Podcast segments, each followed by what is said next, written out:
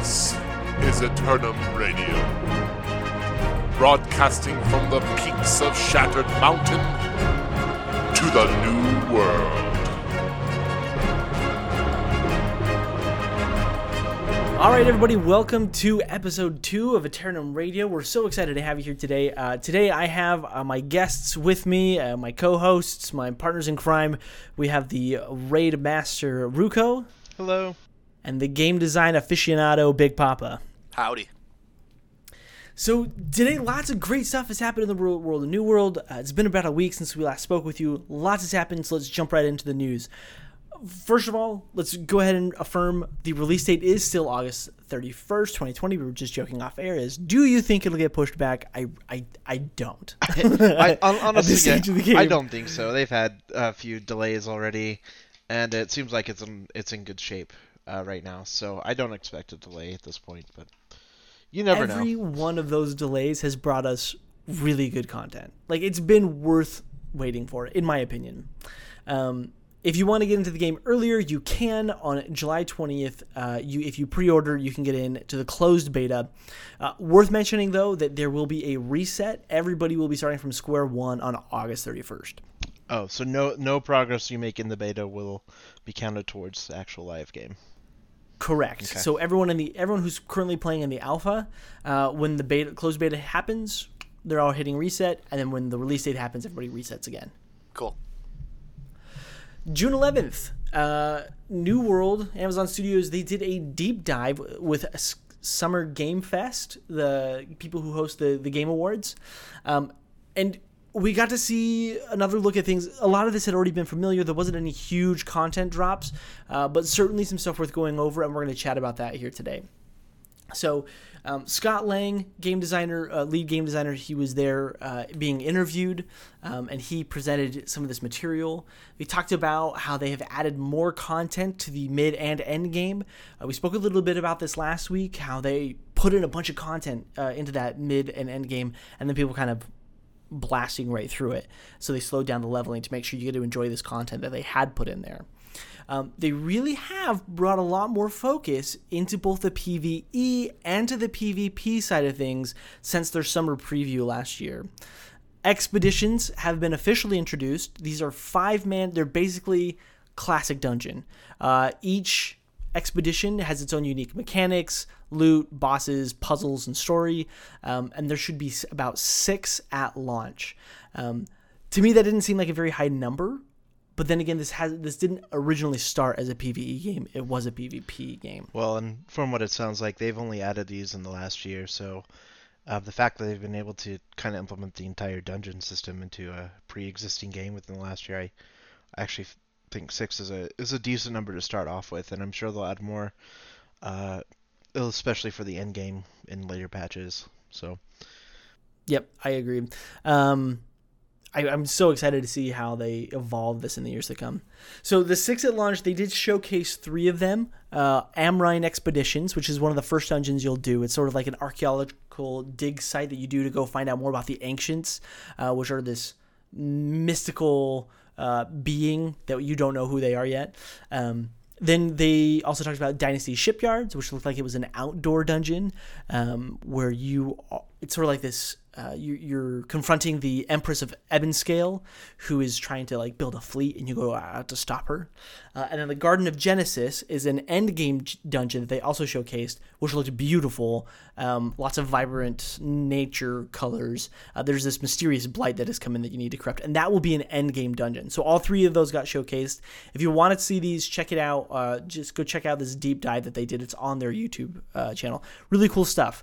Went over new zones, Ebonscale Reach, which is the home of the Empress, uh, Tai Yang, uh, Reekwater, which was this is another zone they introduced, this undead swamp piratey uh, looking place, and they kind of defined some of our villains here.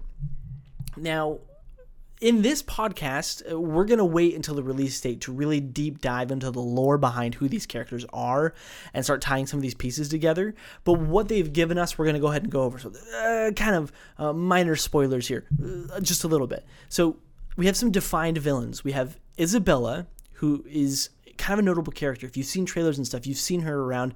She's this red-eyed woman. She looks uh, kind of like a like a Spaniard conquistador almost. Um, the Siren Queen, who looks like she is going to be a to me, I, she looked like she was a, a dungeon boss, uh, not necessarily like a raid boss kind of a thing.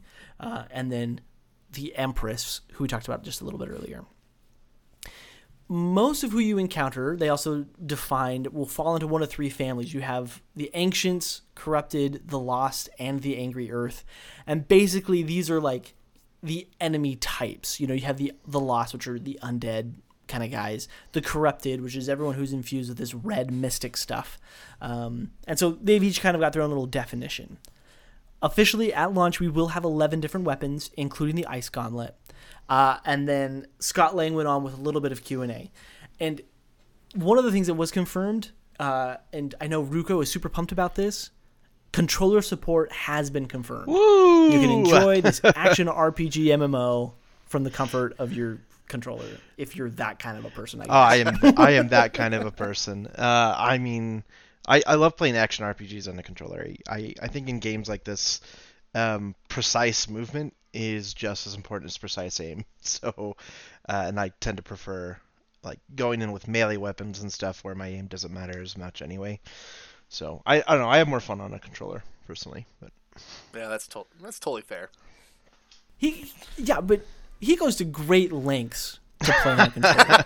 Sometimes with FPS games, okay, when you get raised on Halo and all you know how to do is play FPS games on a controller, that's no. The, the, I will say the funniest is playing with you in an FPS game, and I watch a, uh, you know, a playback of some kill, uh, you know, some some death, uh, whatever you call it, the um, the replays, and your your your character is like turning his camera and it's taking an hour just to turn 90 degrees. I always that, is, that is, true, yes. the downfall of the controller in an FPS game. So, well, a lot of downfalls there, but and that's that's when we give you the fun. most slack. That's when we give you the most slack, anyways, right. when you play that's on the right. FPS games. Um, the Scott Lane also kind of went and emphasized the point, and I really agree that they've done a fantastic job with this. Was they listened to player feedback? So a year ago they had this uh, summer stress test preview kind of an event, uh, and they invited tons of people to come on and play and have a go of it. Um, and really, they took a lot of the feedback to heart. And I know they've gotten a lot of flack over the cash shop, um, but so far, for me personally, I feel like the designers and the direction I've seen them move in seems like a team I can trust. Um, yeah, I... we've been betrayed before, uh, but things are really being listened to and implemented. I, I would agree. I I think he said specifically in the last year they've revamped the crafting systems, the weapon mastery systems, the combat, the spawn systems, uh, interrupts, and and things like that. I'm guessing that includes like crowd control. Um, all, all just from player feedback. So I am confident they're going to make good decisions based on player feedback at least.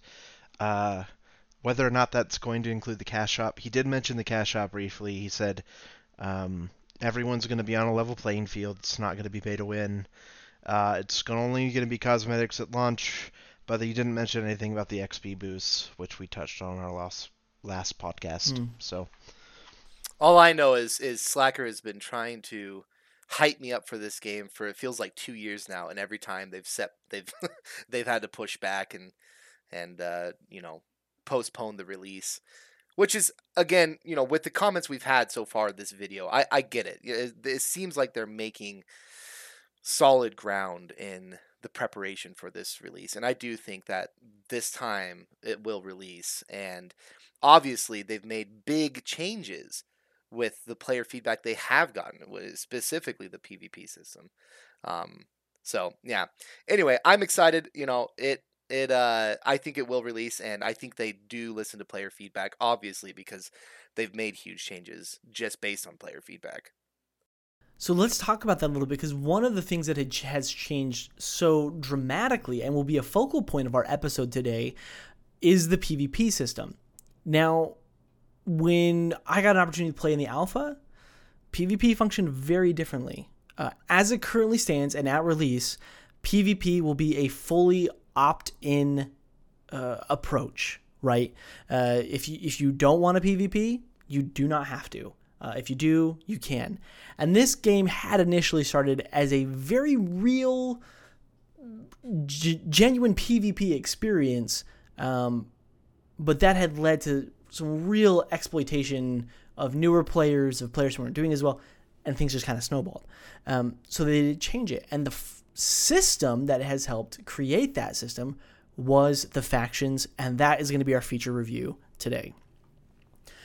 So let's talk about the faction system inside of um, inside of New World. What are you guys' impressions of it so far? And let's dive into the meat of it. Factions seem just absolutely awesome. Um, the fact that you pick get to pick between one of three, I am extremely excited for. Three seems like it's the magic number, at least for me, and uh, when you, when you need to have a choice in a game. Two seems like uh, okay, yeah, you can make a decision here and there. Uh, you're probably going to be able to live with it. But three, you really feel like you're going to have to start doing uh, maybe a little bit more research on on these factions, or it's going to be a longer term commitment, and there's going to be serious consequences in more than one way um, if you don't join other factions. I'm I'm looking forward to this, and I think at least with factions and PvP, having three different factions is going to create some interesting uh, PvP opportunities at least. So Um, I I'm excited. I like the idea that there's going to be three factions, uh, just like Ruko. Um, I do think, knowing what they had previously and knowing what they've changed to, I do think there's maybe a few missed opportunities, and those are just my opinions. I think it would have been cool had the faction system just been based off the clan or the um, the company system itself. Um, but I still think like like Ruko said, you know, three factions. I like the idea that there's a variety. I also like the idea that you cannot leave the faction once you choose it. I like when there are heavy decisions you have to make as a player in an MMO RPG. We talked about that briefly last time, uh, you know, with the uh, player progression, especially when it came to your skills in uh, gathering professions, etc. I like that this is permanent. I like that you have to make a, a heavy decision, um, and you know, with all the negatives and positives that come with that. Now you can change your faction, but it comes at a heavy cost. You can only switch your faction once every 120 days, and doing so resets all progress you have with any faction. So you got to restart. So like, uh, literally, you could only change your faction three times a year. Right. Uh, and it's not possible to join the faction that currently holds the most territory. So let's talk about that. Let's go into a little bit of what this is. So the three factions we're referring to are the Marauders, the Syndicate, and the Covenant. And I'm going to read little excerpts just because I think it's important to give these guys a little bit of flavor, especially to emphasize a point I'm going to make a little bit later. So Marauders, this is their blurb. Living examples of the credo might makes right. The Marauders are a ruthless military force bent on establishing a free nation where anyone with the strength and determination to stake a claim can do so. They look awesome. They have like this silver and red styled, almost a Gothic Roman armor approach. And if you get faction gear, you're going to look like a badass. Uh, okay, then you have the Syndicate. Here's their blurb. Working in the shadows and dealing with secrets, members of the Syndicate use their boundless guile and intellect in pursuit of forbidden knowledge. And they, uh, the classic Syndicate character has that uh, plague mask, you know, that long beak nose, uh, kind of a, a, flat top hat, and these black robes. And then finally, uh, the Covenant, divine champions who are driven by conviction and their faith in the light of the spark. The Covenant fights with righteousness and justice for the struggling souls of all living things. So you've got these three factions: Marauders, Sin- oh, and then the Covenant. Um, they're kind of like the the religious nuts, right? The they fanatics, have yeah. um, the fanatics, and if I were to describe their armor set to me, it almost looks like um, like a Van Helsing armor style. Is that fair? yeah, I would say Yeah. so. From um, that Van Helsing movie way back when, I I loved that movie when I was a kid. They remind Um, me of the uh, what's that Warhammer faction? Uh, the Inquisition.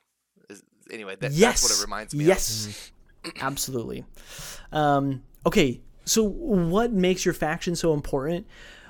Your your choice of faction uh, will be this sphere of influence of who you consider an enemy and who you fight against and who you fight with.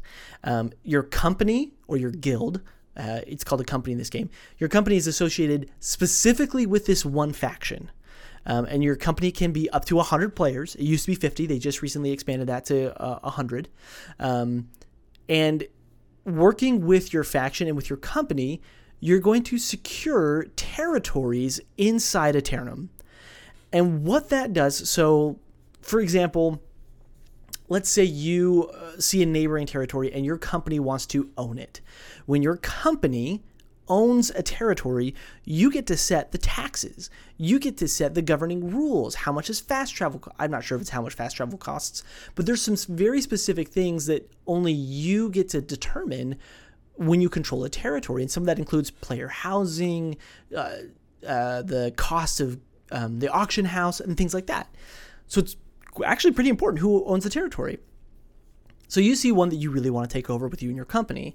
So you want to go to war. The first thing you got to do is you got to, and let's say it's controlled by another faction. The first thing you got to do is destabilize it, and basically you'll do like daily quests in that area to de- destabilize it, while they try to do daily quests to stabilize it. And if you can get it to a certain threshold, it, that territory will then become in conflict, and at a specific time. And from what I remember, it will be a there will be a siege window. And so let's say like you've officially gotten conflict, you get to declare war on this neighboring territory. Your company's going gonna go for it. Um, you declare war. You got to pay like a buttload of cash to do it. But you're in. You're like, hey, we're gonna do this. Your company commits. Um, you have a very narrow window in real time to do a siege. And it's this huge, massive PvP combat where you're attacking this territory's fort and you're hitting certain objectives and you're trying to take it. And I think uh, it's like 50 on 50 combat. Yeah. It's massive. It's huge. Um, and you you succeed, you take it, you take the territory, and then you try and make sure your influence doesn't drop so low so that someone can't take it from you. And your company then gets to govern it. So all these companies are working to go to war to try and secure territory, and you work together with other companies of your faction.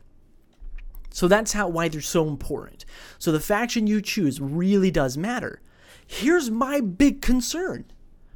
I who didn't play Pokemon Go when it came out in 2016, right? awesome. Everyone loved it. There were three factions, and if you picked the yellow one, you were an idiot because everyone picked red and blue, right? And that's what I'm most worried will happen here is that there will be an overwhelming number of players going Marauder or going Covenant and like nobody going for Syndicate. It could be a different setup, but my biggest concern is that there will cre- a, a unbalance will happen and when you're playing a game that has so much territory control, if your server is predominantly Marauder, if you don't play Marauder, that sucks. Yeah, Well, it sucks, but you can still, uh, you know, unflag yourself from PvP, right? you, you True, but you can. can't own the territory. But You, you can't, can't own own the the territory. territory. You don't get Yeah. the And that's gonna be half benefits the from owning the territory and things like that. So I agree with you, and that's that's one of the biggest concerns from what I've seen of the community, uh, you know, in the in Reddit and whatnot, is that when they first heard about the factions, they were concerned you'd have one or two factions being dominant and one or two factions completely being shut out on a particular server. Um, now the game, you know, they did say in the article that they're going to provide ways for you know minor factions to have some I don't know if it's a catch up mechanic. They were very vague, but they did say that they wanted their hopes was that it would feel more like you're the underdog rather than you're just completely isolated, you know. Um, and there's no hope for you to take back uh, more territory, but that there would be hope and that you're you know you're fighting for the underdog. That sounds That would be good. That would be good, but it's they didn't give specifics. So and that's only that's the hard part because there are clear cut rewards for gaining territory. So if you own a specific territory, the controlling faction gains 10% increased gathering in the territory as well as plus 50 luck.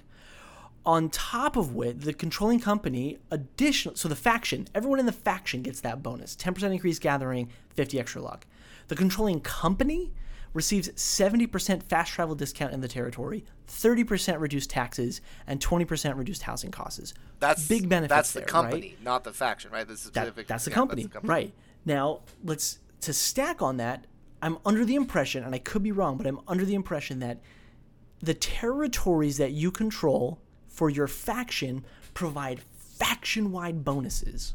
They do. Yeah. So if if you've taken, I don't know whether you know Reekwater, that provides a specific bonus to your entire faction. So if one faction runs away with this and claims majority of the territory, like They'll have all for the example, bonuses. exactly, especially in a world where we have streamers and then that kind of uh, culture where everyone's sort of feeding on streamer. I'm super grateful that companies are limited to 100 See, people. this is where I think Super grateful. This is well, and that's where I think the missed opportunity was, and maybe maybe I don't understand this fully.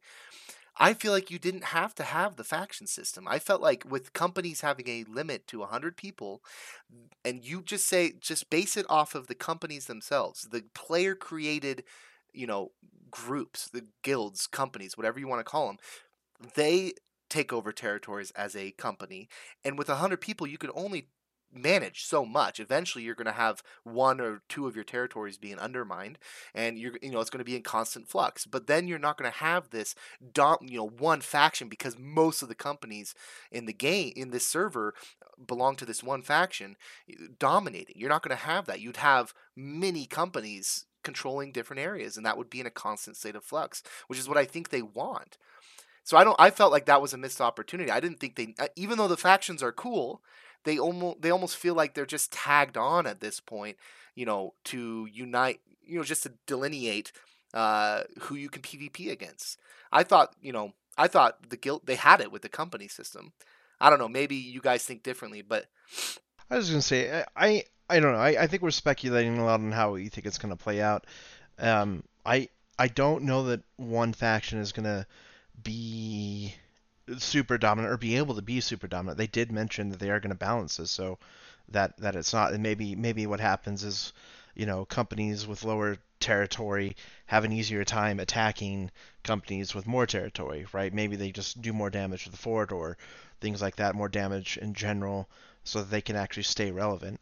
Um, I, I I don't know. I, I don't feel like one faction is just going to run away uh, with it, or even two factions are going to just run away with it on a particular server. But we'll have to wait and see. Uh, you you bring up that thing with Pokemon Go, and I think that was more based off of what, what color people liked. Everyone nobody liked yellow, the color yellow apparently. I I think there's a lot more interesting rewards with the specific covenants that are going to keep people wanting to to go after those specific wards and join those covenants for that for that reason, not necessarily um, just because they, they like the color or the name of the faction. Or, so I, I don't know. There's some other concerns I have with actually how how the war process works because companies uh, can participate in a war, but only one company can own the territory, and you can have Right. multiple companies fighting in the, this war. Yeah. Right. And and what a- ends up happening, they've they've said, is it actually gets selected at random which company becomes this vanguard for the war, and they have to go out and yeah, if people. multiple from the same side Well, I- are declaring war on one. I have my own worries about that. Yeah, that's Yeah. that's a good point. I, I I understand why they they do it. They want if you have a small company, um, you know, maybe it's just a group of close knit friends. Even a company and- of one, they said. Even a company of even one. if- Yeah, even a yeah. company of one, even if you're just by yourself, they want you to have an opportunity to have land at, at, and or control a territory at some point, which which I get, but I don't feel like being having it randomly selected is a No. great way what to do what they could have done, in my opinion, is they could have just had it be a race to who could undermine. I mean, obviously, you're still going to have the bigger guilds doing it faster. So I get again why they did it randomly. But you could have had. I thought it would have been cool if, if it had been a race to undermine that faction faster than other your other allies or your other companies that are in the same faction as you. If you undermine them quicker enough, you have the option to declare war. You know, maybe that wouldn't have worked out, but um, and, and like you said, we'll have to see. Obviously, we're speculating here, but it is a valid concern. Um, to you know, a valid point being raised that in games in MMOs sp- specifically, you will find imbalance in which factions player choose, in server by server, server to server, right? Even WoW ha- offers free server transfers from time to time just because of imbalance between Horde and Alliance. Um, so I think it is a valid concern. You're right. We'll have to wait and see. And I and I think the the devs are gonna. I'm excited for it because it. I love the idea of contr- like the fact that you control a territory matters. I love that. I think that's going to be awesome. And it's going to give you a reason to yeah, PvP. I agree. So so just that alone is giving me hope that it's going to work out. But still, it, I think it is a valid concern, and there are questions. You know, there are cons- other concerns, like you said, with the random thing. I I'm not a huge fan of that. I thought it could have been Yeah. done differently. Well, and the other concern with this random thing is that they specifically mentioned, you know, you don't have to help that company capture the territory. So if, a If you don't like them, Well, if you don't like them, or maybe your company is really big and you're just like, we're just not going to help them. We're going to let them fail, and then we're going to try and take over it again. well then do you have to re-undermine the other? I, I'm sure you. I'm sure you. Do you that. there, I, yeah, But- I'm almost positive it's got like a time lock after it's been captured. But it seems like you Or could almost be intentionally trolly or intentionally harmful to your own faction for a selfish long-term gain instead of letting these other players, you know, have have some territory. I, I, it just seems it seems not not like that part of the system is going to need to be fleshed out a little bit more because uh, you could so remember though. Re- remember, you will as a faction gain pretty significant advantages to owning that territory. I think it's still always going to be in your interest to help other people claim territories for your faction, just because you're going to get so many bonuses out of that. Even if you're one particular company yeah. isn't after it, and maybe they have a limit on how many um, territories a company can control. That's that's possible, and they, they specifically mentioned maybe you don't like the company, maybe you don't like, maybe they have higher taxes than you want in that area because the company still does control uh, things like that. So maybe you don't want them to have it because you don't want them to have higher taxes or, or whatever in in a particular territory. but and- you can't that might be a undermine. reason, but- You can't undermine a company in your own faction though. uh, no, you can't. You you uh, can't do that. But So- I but would you, just you hate could to see just not you join them in war. Essentially, is what You you're could saying. just not join them, right? You could Yeah. choose And if they're mismanaging the territory that you're living at, you move. If you're Sure. like, dude, you've jacked up the prices, I'm not going to make this my home base anymore. I'm going to go somewhere else and put my player housing somewhere else. What what I don't want to see is like for a, a small company that just you know they just want to have fun and, and they want to get their territory, finally get their shot to own some territory, and nobody will help them because they want it for their own company, right? That that would Yeah, feel suck. really bad for for those players, and I, I hope that's what it doesn't devolve into. Um, so I, I'm hoping that the devs take a, a little bit closer look at this system, maybe not make it random, maybe make it something you can work towards and then uh, initiate or, or vie for within a, a territory, but uh, having something random or uh, having it so the entire rest of the server could opt out of helping you capture a territory. I don't know. I, I that seems a little strange. if it can be done, it will be done. And if had no one had thought of it before Yeah. now, well, now they know that they could potentially do that. Yeah, thanks, well- thanks, Ruko.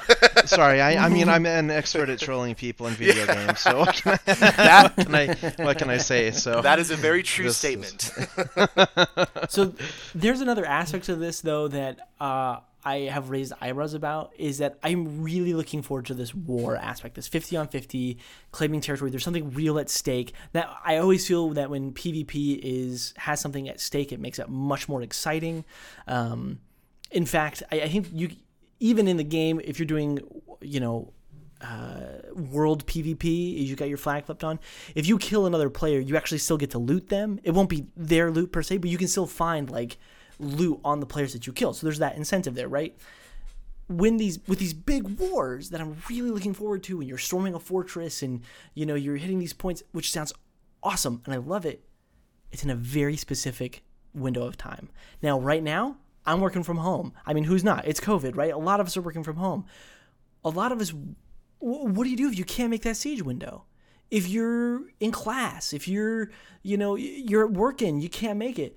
That's going to be a huge bummer. I really hope my dream solution is that the attacker could pick a window of time that works for their company and say, "Hey, we're actually going to attack tomorrow, 3 to 4 p.m. Eastern." And then the defenders would have to gather forces for that. I really hope that's the case as opposed to being like, "All right, we're just going to randomly slot a time. This is going to be the time. Hope you have people. Like, give us at at least time. a 24 hour window where we can plan the siege, and and that would feel even more realistic. Because in war, you would plan when you attack, right? I like. I, I agree with you on that. Um, I also think uh, that it. Um, well, one thing kind of in- in line with this is is e- even if your company, from what I understand, if someone, if not everyone in your company can join the war, you can have people from anywhere amongst the faction to join, right? The, the other companies can still join, and that's what how you Yes. can have Yeah. a single player company start a war, and people can choose to join from other factions or from within the faction other companies. Sure, so the numbers will be there, but if I've done all this work to, you know, undermine the faction to my north because I really want this territory, I've been really working on it, and then I see that the siege window is when I got to pick up kids from daycare, uh, that sucks. Yeah, Yeah.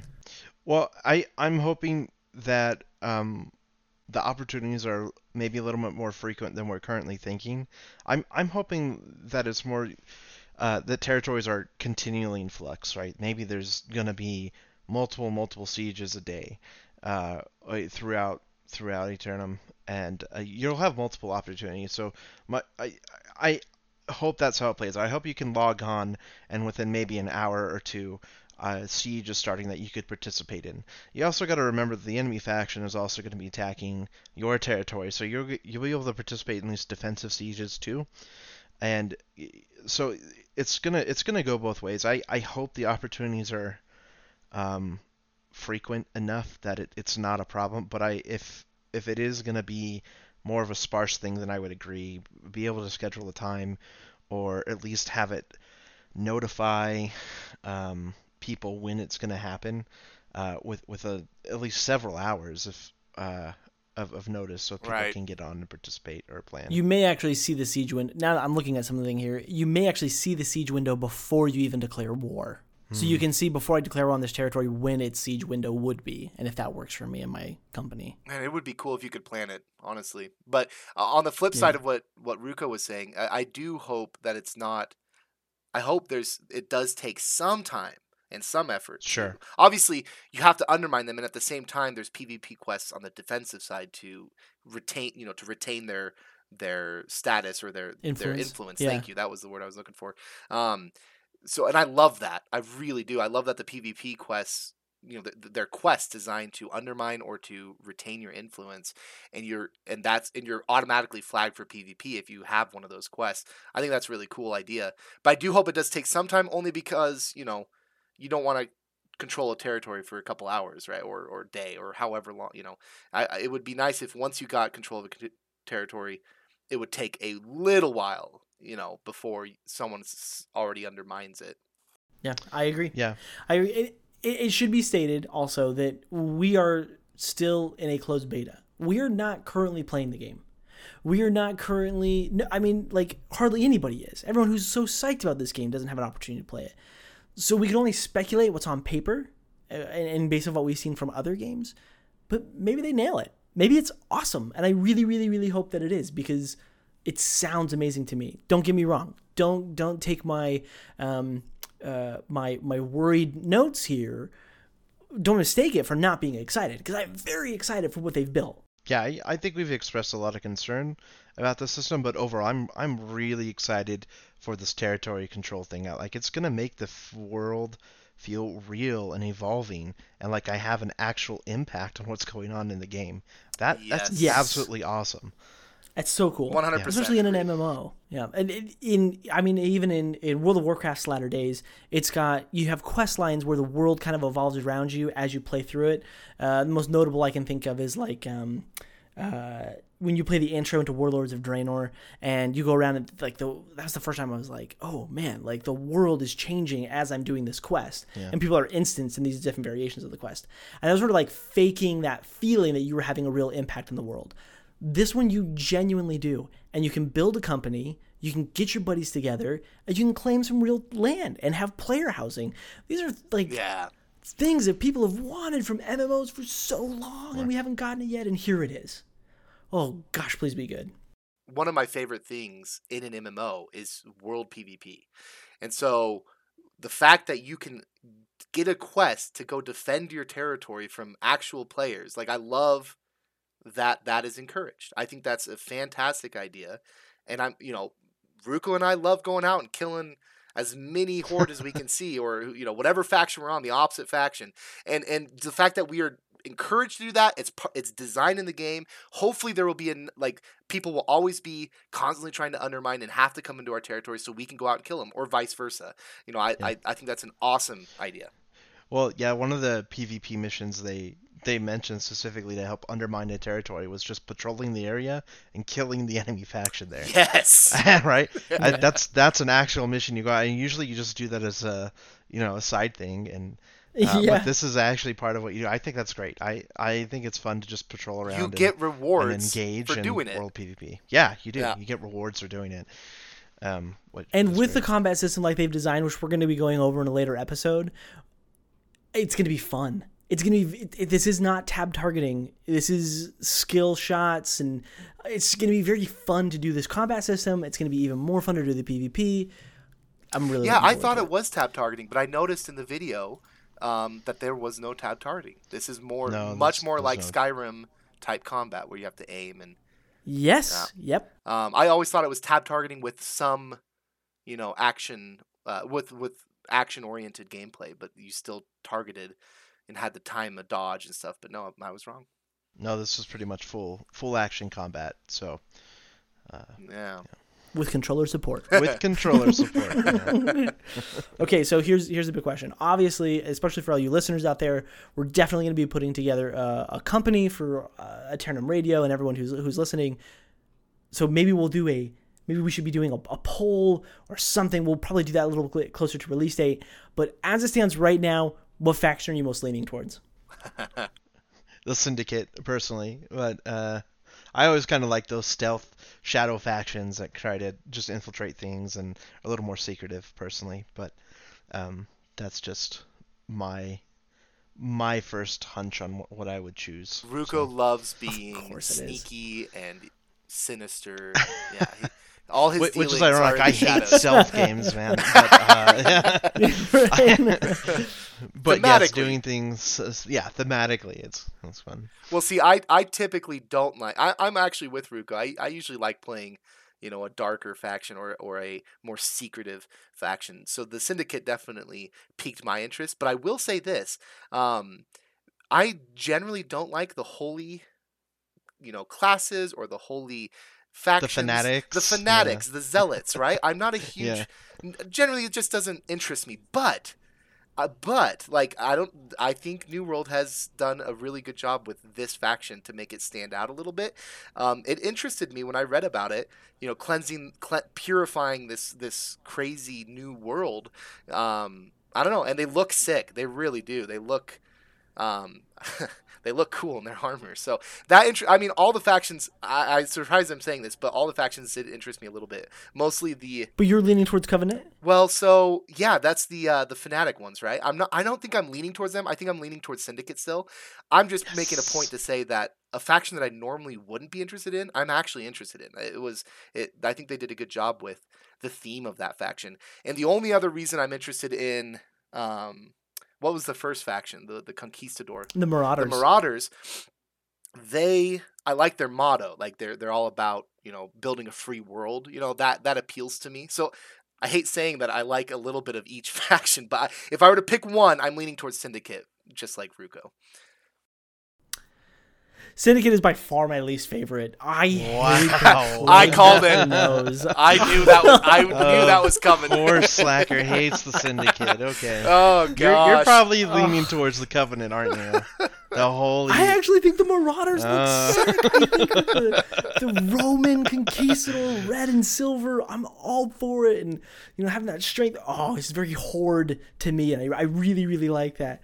Oh man, we're, we're definitely gonna leave it up to a poll then, and please do not be Syndicate. They're gonna end up being Team Yellow in Pokemon Go. Just you wait, No. I'm calling it. Dude. the Syndicate or the calling it. Marauders? Yeah, the Marauders are. The Syndicate. Oh, maybe we'll No, get- I, know, I we'll think see. Syndicate We- will be we'll very see. popular. I, I think a lot of people generally tend to. That's the only reason I'm hesitant about. We'll see. Obviously, it's all speculation, but I have a feeling those are that's going to be it is. popular, a very popular faction, and and I generally would rather go for an underdog. You know, once once the factions are established. And we are looking we're looking at armor sets of like one character Right. for the for the whole faction. And gosh, I wish I, I you know you couldn't because it was on under under the NDA. But when I played last time, I, I did get the chance to play through. You know, each of these factions will send you on their own little quest. At least it did in the game. Ooh, I don't know if I'm supposed to say that, but. Um, but you got a feel for how each of them kind of looked and felt, and I wish I would have paid more attention because all I've got right now in front of me are these armor sets, and I'm like, well, dude, Marauders. if we're going awesome. off of these armor sets, I would say the Marauders don't these creeds, look as and the good as the other ones. That's my opinion, though. I look at that Plague Doctor mask. I think you're in That's my- so minority. awesome. And look at the the the the. Uh, How do you not like the Plague Doctor, man? serious- you guys like ugly It's- stuff. Ah, let me tell you what. We, we're Whenever not. we here's play the thing. games. For the record, no, all of our listeners should know this. Whenever we play a game and there's a customer creative option, Big Papa makes the ugliest looking character you could That's possibly true. fathom That- okay, that every is true. Time. Only in World of Warcraft because I've done it a ton of times. no. no. That's Sea of Thieves. Thieves. oh, that's true.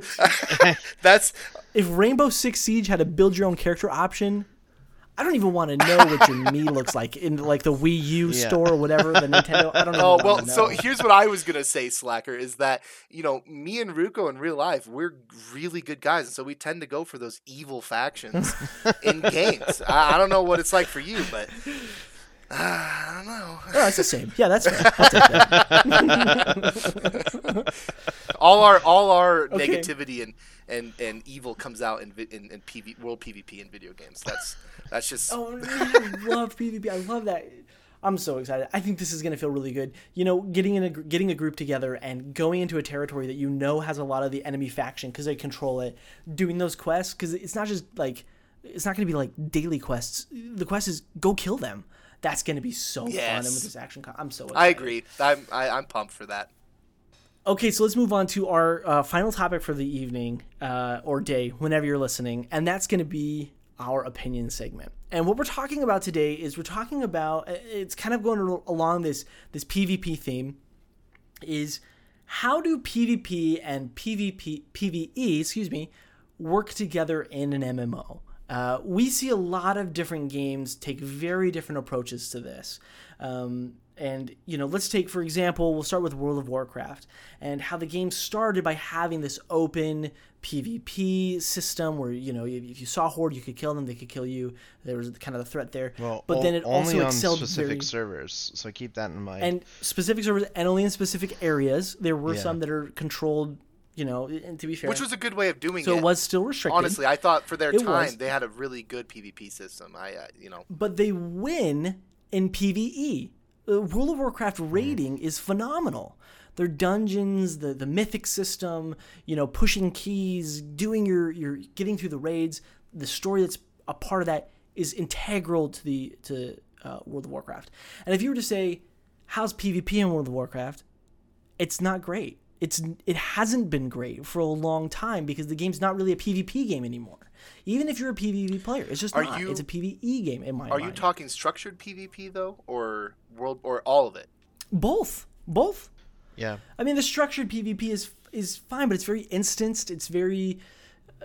I mean, Alterac Valley is a perfect example where that that battleground. And if you if you haven't played World of Warcraft, there's a specific battleground where the two factions got to kill the enemy's king in the castle, right? And to do that, you got to take out these outposts along the way.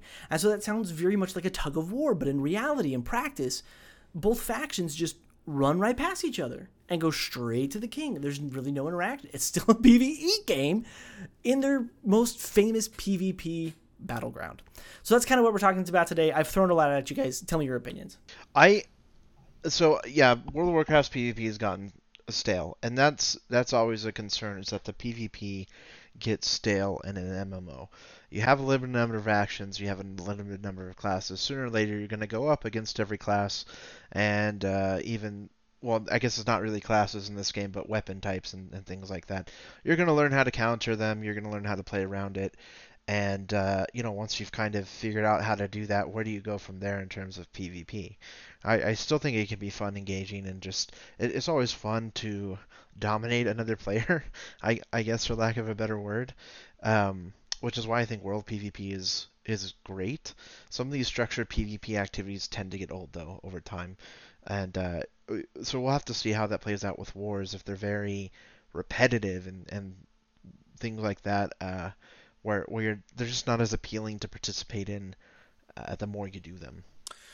I To be fair, it should be noted that New World did also add in something called an outpost rush, which will be like a battleground. Yeah, yeah.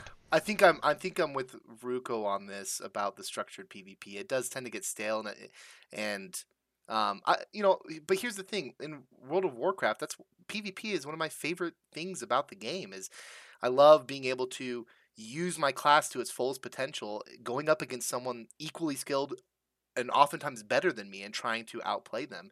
Um, and I thought, like I said earlier, for its time, the way they structured it, it was simple. You know, if you're in your own territory, an alliance controlled territory, or you know, or horde, whatever it is, you're you're pretty safe unless you attack that enemy if they're in your territory. If you're in contested territory, it's anyone's game. And I thought that was simple, and it and it, but it brought enough PvP into the game while you were questing that it was great. The problem you run into is is the focus is getting to end game. So at a certain point, everyone's max level. You vary, and if you're leveling a Right. character behind the curve, every the the zones are dead. Um, so you know, but again, I thought that it was a good design because it gave you some safety when you're leveling in your own z- faction controlled zones. But you were still pushed into. You eventually had to go into contested zones, and you had to quest there. And boom, world PvP. Um, and there's this always this like tension whenever you come across someone from the other faction questing, and you're like, oh shoot, Yeah. like I just want to get this one mob so I can get the item and get out of here. Is he, you know, Yeah. are we gonna are we gonna do this? Are or- we gonna? yeah. are you gonna attack me when I'm uh, when I'm half health? You That's know? right. You accidentally pull a little bit too much, and then suddenly you're dead because an they op- attack you. And I'll admit, I I'm an opportunist in those matters. So you know. of course, yeah. Yeah, of course. but uh, anyway, so I I do, you know, I but I agree when it comes to the structured PvP, it just doesn't seem to work very well in World of Warcraft, and you don't get that world PvP all the time because of you know people are eventually going to be all max level, and you're not going to run into people in the world at that point very rarely at all. Um, Let me let me speak to that though for real quick because I think that we, we use World of Warcraft a lot as a model because we're very actively playing it right now. That being said, I have seen instanced PvP done really really well, and I've seen that in Guild Wars 2. Um, I have not rated in Guild Wars. Uh, I haven't played any of its end game co- end game content, um, but I have done its battlegrounds. And uh, Ruko, I'm not sure if you've played, but I, I played with Big Papa and another mutual friend of ours, um, and we loved it. It was it felt very quick. It felt very um, action focused, and maybe that was not necessarily what makes PvP stale. Isn't so much the instance PvP, but the style of combat of tab targeting, because Guild Wars 2 is a hybrid model of that, and it makes the PvP feel very active, feel very mobile, feel very on the move, and I really like that. And I, I really like that. Um, and I think that New World's gonna have a is gonna play on that really well. So I think that instance PvP can work. Um, no, I, I think the instance PvP can work and feel fluid with the right combat system. Yeah, I, I, I don't think that it can't work. I just think uh, in a game like World of Warcraft, it's it's just gotten stale. They're they're out of ideas on on how to make it work and how to get players to engage with each other more within a battleground. Um, and and so it's just it doesn't become fun. I mean, you end up usually with one side. Uh, kind of just sitting staring at the other side, waiting for one side of the attack, or maybe both teams have the enemy flag, and you're just kind of turtling in your own bases, waiting for I, a miracle to happen. I mean, I don't know. Sometimes, like, it, there's not enough. Uh, sometimes there's just not enough opportunities in the structured PvP activities to keep players engaged. And I, I hope that the combat system in New World does change that. That uh, even within structured PvP, it's still going to be fun because the combat itself is just fun right. and uh, you're not getting bored where in a game like World of Warcraft where you're just mashing the same button over and over again, right? Uh, you're not thinking about it, right? I think I think Slacker has a point there. I think that maybe it does come down to the combat system itself and what it can do, what you can do with it. Because Guild Wars 2 combat, er, you know, and structured PvP was a lot of fun, and we did have a ton of fun for the time we played it. Um, in WoW, just one last comment, you know, I would say that I do like arenas. Um, I like being pitted up in a pure contest of skill, but you know, like Ruko said, eventually you know all the tricks of going up against those classes, and there's so many buttons you can press, and you know, it's a matter of who can do certain things quicker than the other, you know, and um, I don't know, it can get stale at that point, but still fun. I still enjoy that. Um, that just pure contest of skill going up against what a group or you know small group of uh, in PvP and, and seeing who comes out on top. So let's talk a little bit about why instanced PvP even exists because I think that its place in an MMO is quite unique because what we see happening is we see games having to make a decision whether you are a PvP or a PvE game.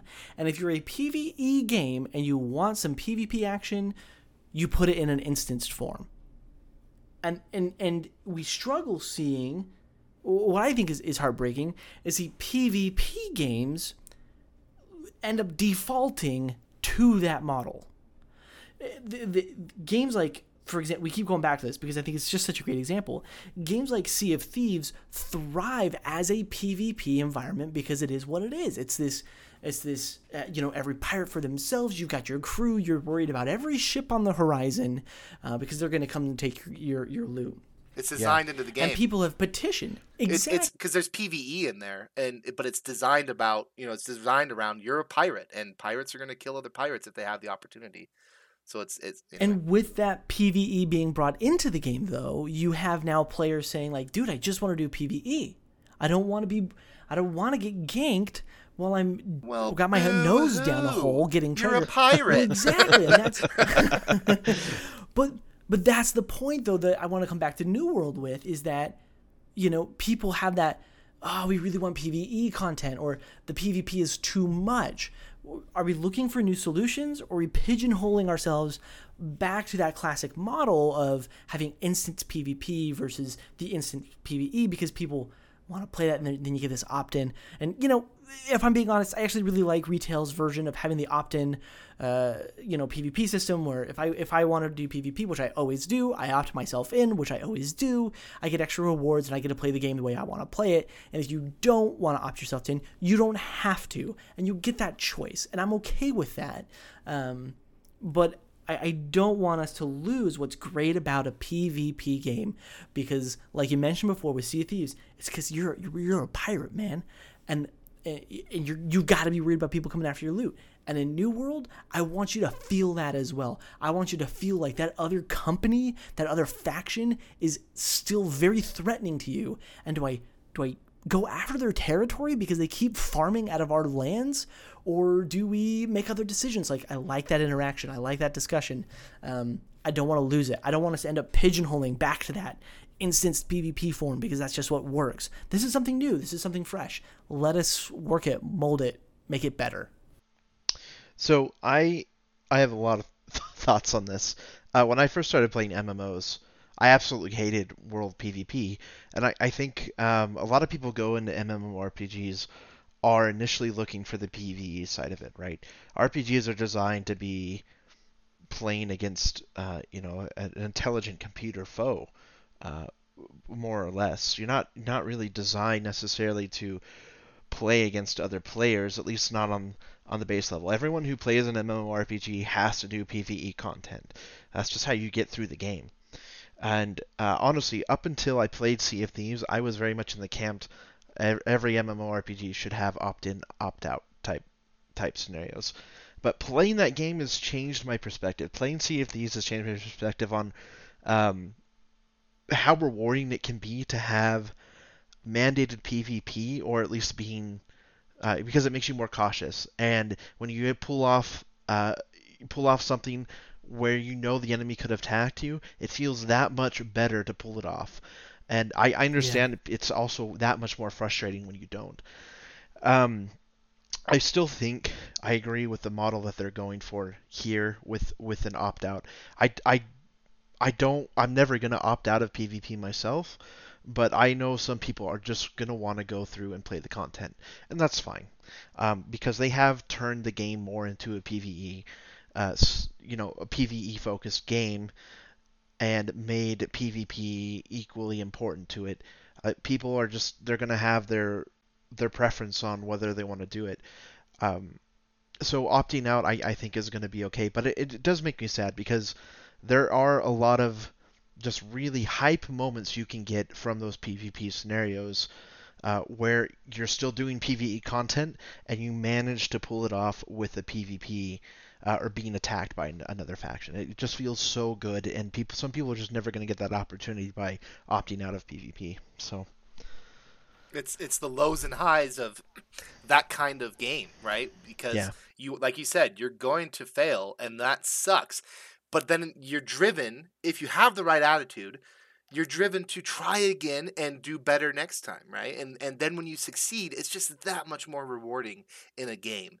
That's true. And I'm just going to play devil's advocate real sure. quick though, because there there are times in like Sea of Thieves where uh, we we've gone out and we've uh, tried to attack a ship and we've failed miserably.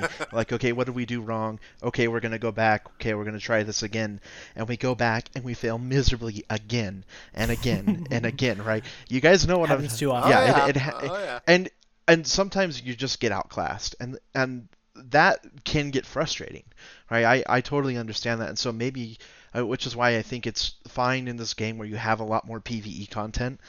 Um, to to opt out of it if you're you know you're just gonna get dominated. I think I think that's else. what most people are worried about is are the trolls yeah. that will just camp your corpse or continually, you know, just pester you and dominate you, and you feel like you have no chance to even right. enjoy the content. I'm sure streamers are already sweating about stream snipers, right? Camping your corpse. so right. Well, that and that's that was the concern expressed apparently in alpha when they had full world PvP and you know and, and full loot PvP.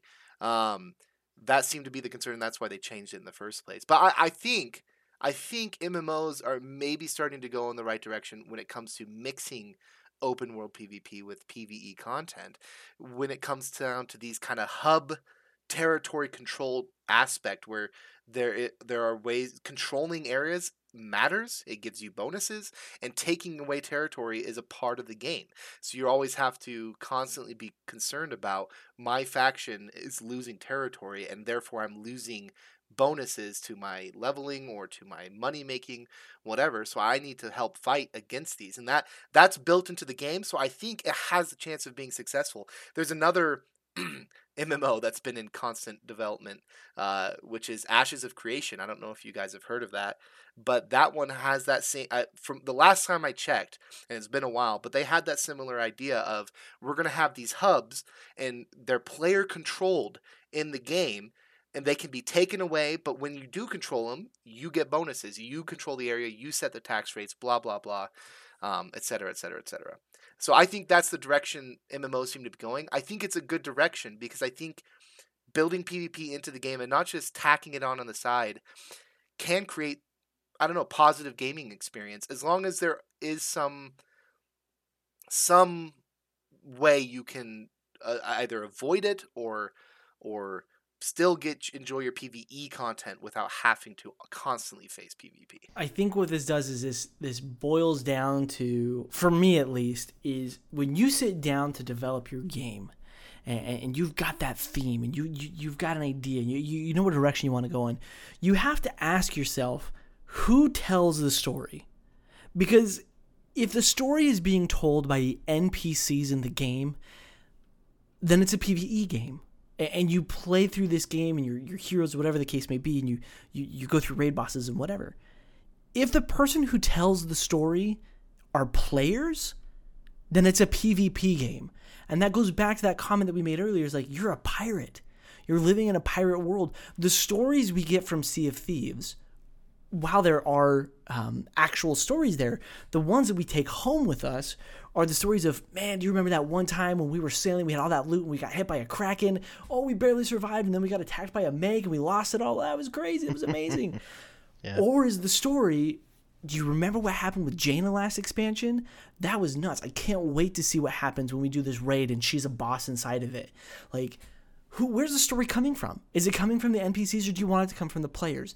And I petition that in New World, the story is coming from the players. The story that's developing uh, is is happening with the way that you're controlling territory, and that's what we're gonna walk away with. That's what I really want to walk away with, and it'll have a sprinkling in of these dungeons and maybe raids uh, that that'll be like a cherry on top. But the stories you tell will be these PvP events, and I think that would be fantastic. Yeah, I- think so. I, I think I'm going to enjoy the PvP aspect uh, more so than the PvE aspect in this game, and which is uh, a little bit strange for me because I tend to gravitate towards PvE in a lot of these games.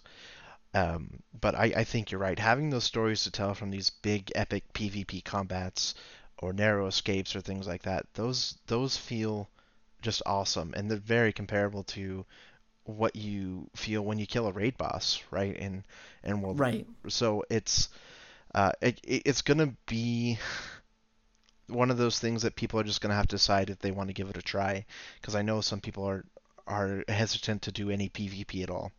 Um, and, and that's fine. I, I understand different play styles, but you know, I would encourage people get give it a shot at least, and if you don't like it, that's that's fine. Opt out. But I I do feel a little bit of reminisce that they didn't stick with the initial idea of just making it full on PvP like Sea of Thieves. We we brought up how Sea of Thieves has had lots of people say, please make PvE servers so I don't have to get attacked. I think that would water down the game experience significantly to the point where it's, it's just not that fun. Honestly, the PvE activities they've gotten better in Sea of Thieves over time, but it's it's not as fun when you don't have that constant threat that somebody could come get you and attack you at any point, right? There's always you're always looking over your shoulder, and if you don't have to do that, it's just why bother going sailing at all? I mean, it's just kind of a digging simulator at that point. Yeah. So I'll, I'll say again that that you know some of the my fondest memories or the the things I remember most, even in World of Warcraft, which is a PVE focused game, it is was the world PvP and and very very rarely do I remember or in, have fond memories of. Um, you know, uh, you're not going to remember. Oh man, do you remember that time I had to go and loot fifty different NPCs just to get five items for a quest? You know that you're not going to remember that. Um, no, You but to be fair, you- you've never killed raid bosses. That's true. okay? I have And not. That is those that can be an epic. that very but epic see and I, that's that's fair because that is pve contact that is that that you're experiencing with a group and that's one of the points i was going to get to is the other aspect when it comes to pve content is when it, it the things i remember most are things i've done with groups things i've done with my friends and that we've that we've had to struggle to accomplish and i think that's the silver lining in either pve or pvp is it's got to be challenging and then it will be memorable it, once you succeed especially so and it can it can be memorable even if you don't succeed. And that's true uh, so I, I I think they just it creates good opportunities all around. So. Yeah. and, and I think what you know, just to just to tie us up here, uh, the coolest part about all this, and, and especially with what we've talked about today, when, when we look back at it, is that New World has the potential to give us those stories, to give us those camaraderie building events of forming a company, getting a group of buddies, taking down other territories, losing territories, fighting for it back all of that looks on paper to be built in there. And while, yes, there are some things we're worried about these systems that could be detrimental to that process, that storytelling excitement of PvP, I think, is there. And that's what makes this game just so intriguing. Yeah, I would agree. Well, that is our uh, episode for today. Um, our next time, we're going to be talking a lot more in depth about the combat system. We're going to talk about the different weapons that are available, the different trees, what we like, what we're excited for, and we'll share some cool resources with you that you'll be able to go and see what you like before the game is even released. Um, so stick with us. Follow us if you're listening to us on Spotify, on Apple, wherever we're at. Um, make sure you follow us. Uh, you can follow us on Twitter as well, where we'll be saying, "Hey, look, we posted this," or "This is something new that's coming up." Um, soon We got to have the poll to prove to these two that Syndicate is not the way to go for our company. No, And Set we yourself Syndicate up all for the way. disappointment there, Slacker. we'll release a poll. We will uh, have a. We'll, we'll build ourselves a Discord here in the near future, and we'll make sure you all get invited to it. We can continue this conversation uh, off the air. So again, reach out to us. Uh, let us know what you thought about this episode on Twitter. Um, give us a give us a shout out, and we look forward to seeing you guys next week. So from me, Slacker, and from Big Papa. And Ruko. we've really enjoyed having you guys. We look forward to talking to you next week. Thanks so much. Thanks, Bye-bye. everyone. Bye.